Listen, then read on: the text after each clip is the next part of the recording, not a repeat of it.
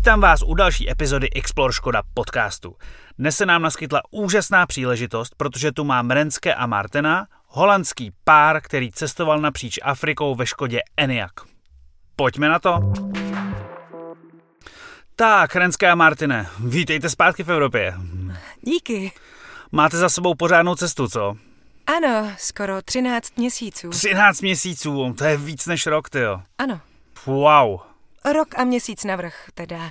No kde se vzal ten nápad cestovat napříč Afrikou v elektromobilu? Kdo s ním přišel? Byl to postupný proces. I ten nápad vznikal postupně.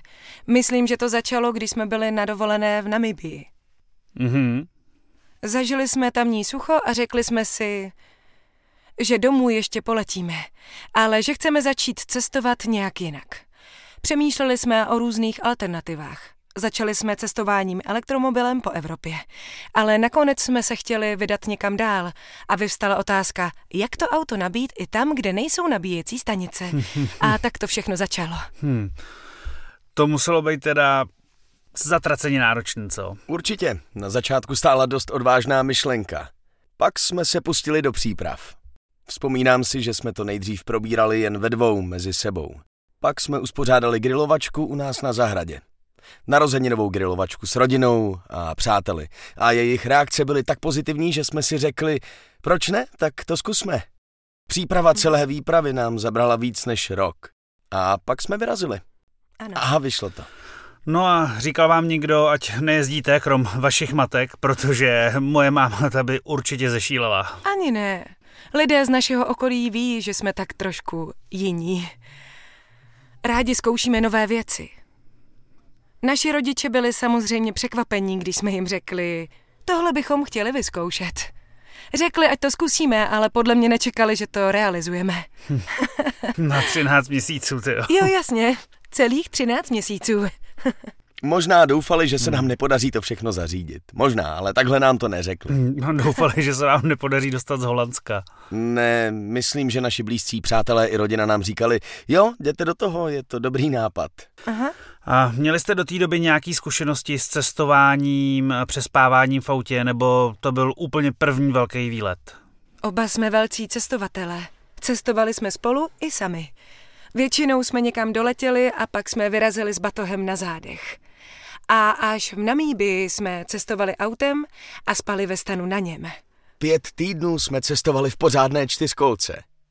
Nebylo to úplně ekologické auto. Tohle bylo vůbec poprvé, co jsme byli déle než pět týdnů mimo domov. Třináct měsíců je o dost víc. No a proč právě elektromobil? To je do Afriky asi nejnáročnější dopravní prostředek. Proč elektromobil? Kvůli udržitelnosti? Jak už říkala Renske, do Namíbie jsme se zamilovali. Ale viděli jsme, že je tam hrozně sucho. A kdyby tam bylo ještě větší sucho, tak už tam nezbude vůbec nic. Proto jsme se rozhodli, že chceme zapracovat na udržitelnosti. Zrenovovali jsme si dům, nainstalovali jsme si solární panely, je plně elektrický, k vyhřívání používáme tepelné čerpadlo, sbíráme dešťovou vodu. A chtěli jsme úplně přestat létat. Ale cestování je něco, co máme zakódováno ve své DNA, takže jak to skombinovat? Takže jsme cestovali v elektromobilu po Norsku. To je pro elektromobily asi nejpřívětivější země. Bylo to až moc jednoduché. No a pak nás napadlo tohle. Udělat něco velkého s využitím jen elektromobilu. Takže tím důvodem je udržitelnost.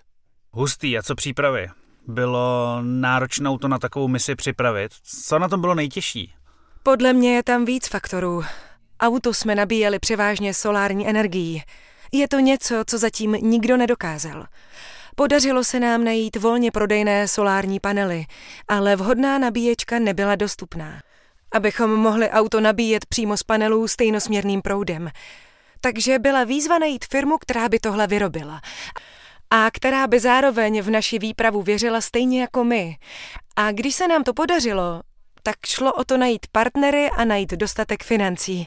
A taky připravit celé auto. Nabíječku jsme si sami neudělali, protože jsme nevěděli jak. A pak byl oříšek, jak to všechno vměstnat do auta, abychom sebou měli všechno potřebné. To bylo náročné. Nejnáročnější bylo přesvědčit lidi, že ta naše představa je realizovatelná a že to skutečně půjde. Kontaktovali jsme více než 200 různých firm. 200 různých firm. Wow. Aha. Potenciálních partnerů, kteří by nám poskytli finance či vybavení. Nakonec se k nám na naši výpravu přidalo 35 partnerů. Vsadím se, že těch ostatních 165 určitě smutní, protože jste to dali a jste tady. Jo, je to tak. Tohle pro nás bylo asi nejnáročnější. Poté, co jsme vyrazili, jsme měli menší krizi. Dorazili jsme do Maroka a všechen ten nahromaděný stres se uvolnil. Trvalo mi několik týdnů, než jsem se přepnul do módu, kdy žijete ze dne na den. Pak jsme si výpravu začali pořádně užívat. Určitě bychom do toho šli znovu. Co se partnerů týče, tak jsme jich hodně oslovili. A po každém odmítnutí jsme se ptali, proč do toho nešli. To nás zase posunulo dál. Díky tomu jsme vylepšili naše argumenty. Díky těm odmítnutím jsme se posunuli dál.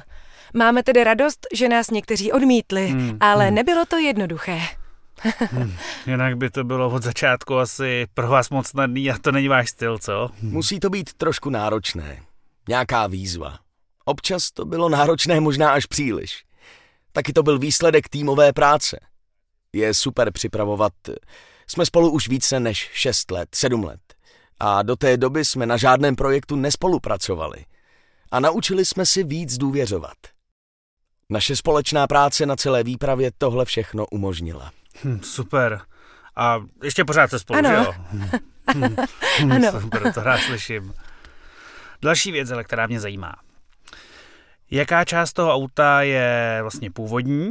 Vidím to totiž pěkný BF Goodriche, Mhm. ale většina je původní, že jo? Ano. Ano, To byl záměr. Vybrali jsme si Škodu, nikoli auto na zakázku, ale Škodu Enyaq, což je klasické rodinné auto.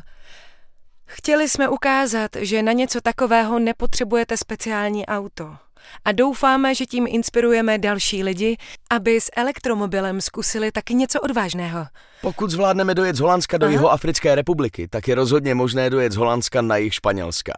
Hmm. To je O to fakt. šlo. Jo, Vyměnili jsme pneumatiky, potřebovali jsme nějaké do písku a Hmm, bláta. jasně. Taky jsme vyměnili pružiny, abychom získali výšku. Nevypadá to tak, ale protože je to auto hodně těžké, tak takhle nám nějaká ta výška zůstala. Ale na základu auta jsme toho víc neměnili. Pak už to jsou... Zadní sedadla jsou pryč, aby tam bylo dost místa, ale to je všechno. ale to je všechno, ano. To je úžasný, fakt úžasný. Rávky, které tady máme, jsou ty nejlevnější, co na Eňak se ženete. Je to samá ocel, nic složitého, ale fungovaly dobře. No, kolik kilometrů jste vlastně najezdili? Celkem 38 tisíc. 38 tisíc. Včetně cesty z Holandska do Španělska. A teď z Aten, kam jsme si auto nechali poslat z Keni. Takže z Aten do České republiky. A k tomu ještě tisíc kilometrů Hmm. odsud do Holandska. A auto jste si pořizovali úplně nové, nebo? Skoro. Skoro. Kdybychom chtěli jet novým autem, tak bychom vyrazili asi tak o rok později, protože čekací doby byly dost dlouhé. A jasně. Tohle auto mělo najeto asi 8 tisíc kilometrů, což je super. Nebylo to moc a bylo hned k dispozici. To celý proces urychlilo. Hmm. Rozhodně. A auto jste nabíjeli pouze solárními panely, které jste vyndavali z toho auta? Jsou vůbec v Africe nějaký nabíjecí stanice? Ano, jsou. Naším cílem bylo nabít aspoň 51% energie. Na cestu ze severu na jih pomocí solárních panelů. Chtěli jsme ukázat i to, že auto se dá nabíjet na spoustě míst a že nepotřebujete... Zkrátka, nehledali jsme jen dokonalé řešení. Nemusí to být jen o solárních panelech. Elektřina je všude, takže z Maroka až do Jihoafrické republiky jsme nabili 54% energie pomocí solárních panelů a zbytek na nabíjecích stanicích v Maroku. A pak taky z obyčejných zásuvek, do kterých jsme auto zapojili. Normálně kabelem. Nebo nějakým kreativnějším řešením. Využili jsme i elektrickou síť. Úžasný. A jak to celý vypadalo, když musíte vyndat eh, všechny ty panely? Když jsme nabíjeli solární energií, vybrali jsme si vždy den, kdy nebylo hodně mraků. Jinak to moc nefunguje. Hmm, takže mraky teda taky ovlivňují. Rozhodně. Záleží na tom, jak jsou husté, ale mají na to vliv. Takže jsme sledovali předpověď počasí a vybírali co nejlepší den. Většinou to bylo tak, že jsme dva dny jeli a jeden den nabíjeli. A při nabíjení solární energií jsme hledali ideální lokaci. Panely chcete mít namířené ke slunci, takže jsme vždy hledali kopec. Musel to být rovný povrch, aby byly všechny panely pod stejným úhlem. Vyhnout se stínu a tak. A když jsme takové místo našli, tak jsme vyskládali solární panely. Potom, co jsme se to pořádně naučili, to zabralo tak 15 minut. A pak jsme celý